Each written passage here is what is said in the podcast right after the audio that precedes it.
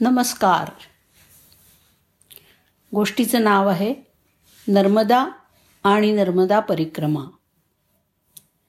स्कंदपुराणात रेवाखंडात म्हटलं आहे की या कलियुगात नर्मदेच्या केवळ स्मरणाने या जन्मीची पापं नाहीशी होतात.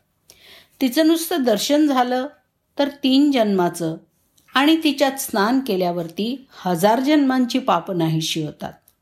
स्कंद वायू भागवत आदी पुराणं महाभारत रामायण आदी ग्रंथांमध्ये तिला मानाचं स्थान आहे. मेकल पर्वताच्या अमरकंटक भागातून एका छोट्या कुंडातून निघते म्हणून ती अमरजा झाली. तांडव नृत्य करताना रुद्राच्या शरीरातनं घर्मबिंदू पडले त्यातून ती रुद्रा म्हणजे नर्मदा झाली. शंकरांनी स्वशरीरापासून तिला निर्माण केलं. म्हणून ती शांकरी झाली. विंध्य आणि सातपुड्याच्या मधून उड्या मारत जाते म्हणून ती रेवा झाली. प्रारंभी ती पूर्वाभिमुख होत आग्नेय दिशेला व्हायला लागली. सोमभद्र राजाशी ठरलेला तिचा विवाह त्यांनी केलेल्या विश्वासघातामुळे तिनं मोडला. आणि त्या रागात ती तोंड फिरवून पश्चिम वाहिनी झाली. त्यामुळे अखंड कुमारिकाच राहिली.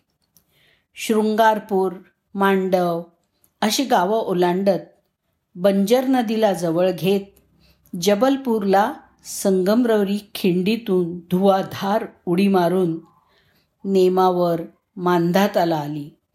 या प्रवासात गंजाळ हरण आदी नद्यांना तिनं सामावून घेतलं.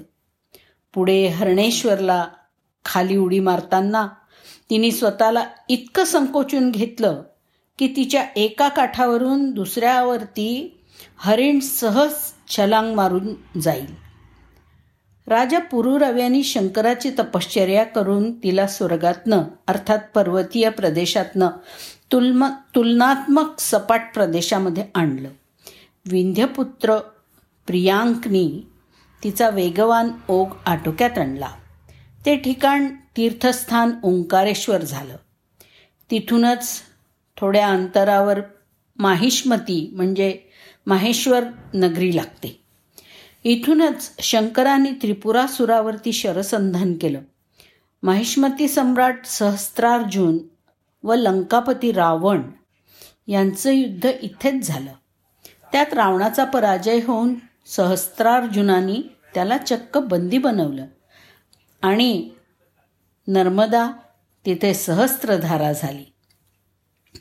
या परिसरातील नर्मदा काठावर अहिल्यादेवींनी सुरेख घाट आणि धर्मशाळा उभ्या केल्या. आजही त्या अस्तित्वात आहेत. आद्य शंकराचार्यांचे गुरु श्री गोविंद यतींचे वसतिस्थान एका गुहेमध्ये नर्मदा किनारीच होते. आचार्यांचं नर्मदेवरती विलक्षण प्रेम होतं. अनेक देव आणि ऋषींची तपोभूमी अनेक राजांची यज्ञभूमी पर्वतीय प्रवाह असल्यामुळे मानवी वस्ती होऊन सुद्धा त्यांच्या श्रद्धा आणि भक्तीमुळेच नर्मदा ही इतर नद्यांच्या तुलनेने स्वच्छ आणि पवित्र आहे कमी प्रदूषित आहे. तिच्या काठी अंदाजे साडेतीन कोटी तीर्थस्थाने आहेत असे मानतात. शंकरकन्या असल्यामुळे तिच्या पात्रातल्या गोट्यांना सुद्धा शिवलिंगाचं प्रतीक मानलं जातं. थोड्याफार फरकाने तोच शाळीग्राम म्हणून सुद्धा पूजला जातो. ब्रह्मासह हरिहर ऐक्य दुसरं काय असू शकतं? सर्व भारतीयांच्या पण त्यातल्या त्यात मराठी माणसांच्या दृष्टीने महत्त्वाचं एक तीर्थस्थळ महाराष्ट्र आणि मध्य प्रदेशच्या सीमेवरती रावेरखेडा. या ठिकाणी पराक्रमी अजिंक्य थोरल्या बाजीरावांची समाधी आहे. अगस्ती ऋषींनी जसा सागर एका आचमनात प्यायला तसंच त्यांनी विंध्य पर्वताला अति उंच होण्यापासून रोखलं आणि स्वतः त्याला ओलांडून ते दक्षिणेमध्ये आले. ते अकतेश्वर स्थानसुद्धा वाटेमध्ये लागतं. रावणाचा बंधू कुबेर याचं हेच जन्मस्थान समजलं जातं. तिच्या काठची जंगलंसुद्धा घनदाट आणि निबिड आहेत. या जंगलांमध्ये पशुपक्षी आणि आदी जंगलवासी यांचंच आजपर्यंत राज्य होतं. त्यामुळे नर्मदा अनाघ्रातच राहिली. अनेक शिखरं असलेल्या विंध्य पर्वतावरून खाली जाणाऱ्या या रमणीय आणि आल्हाददायक नर्मदा नदीत महासर्पांचं आणि मगरींचं निवासस्थान आहे. नर्मदेचं वैशिष्ट्य म्हणजे ती जगातली एकमेव नदी जिची परिक्रमा तिला कुठेही न ओलांडता केली जाते.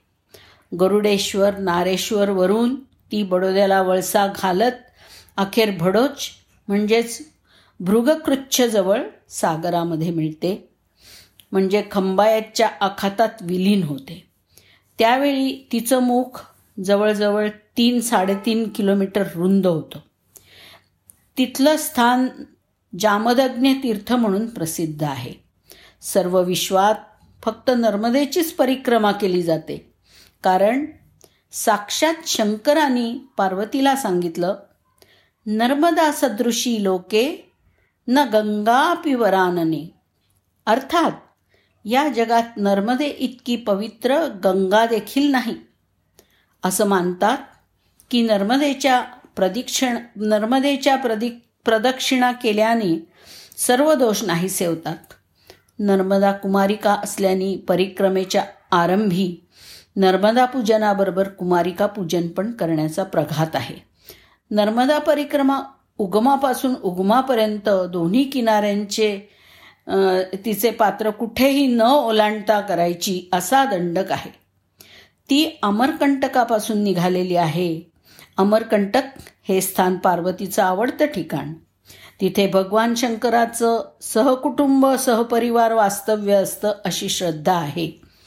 त्यामुळे नर्मदेची परिक्रमा म्हणजे एकाच समयी नर्मदेची आणि शंकर पार्वती परिवाराची प्र प्रदक्षिणा ठरते. दुसरीकडे कुठेही हा योग नाही. म्हणून फक्त नर्मदेची परिक्रमा केली जाते. गंमत म्हणजे रोज लाखो लोकांची पाप धुताना कर्पूर गौर गंगाच मलिन होते. ती गाईचं रूप घेते तेव्हा तिचा रंग काळा होतो. मग ती रात्री नर्मदेकडे येते. तिच्या जलाने शुद्ध होऊन पुन्हा कर्पूर गौर होत उशककाली परत स्वस्थानी येते. अशी ही गंगेला सुद्धा पवित्र करणारी नर्मदा शतशत नमनालाच पात्र आहे.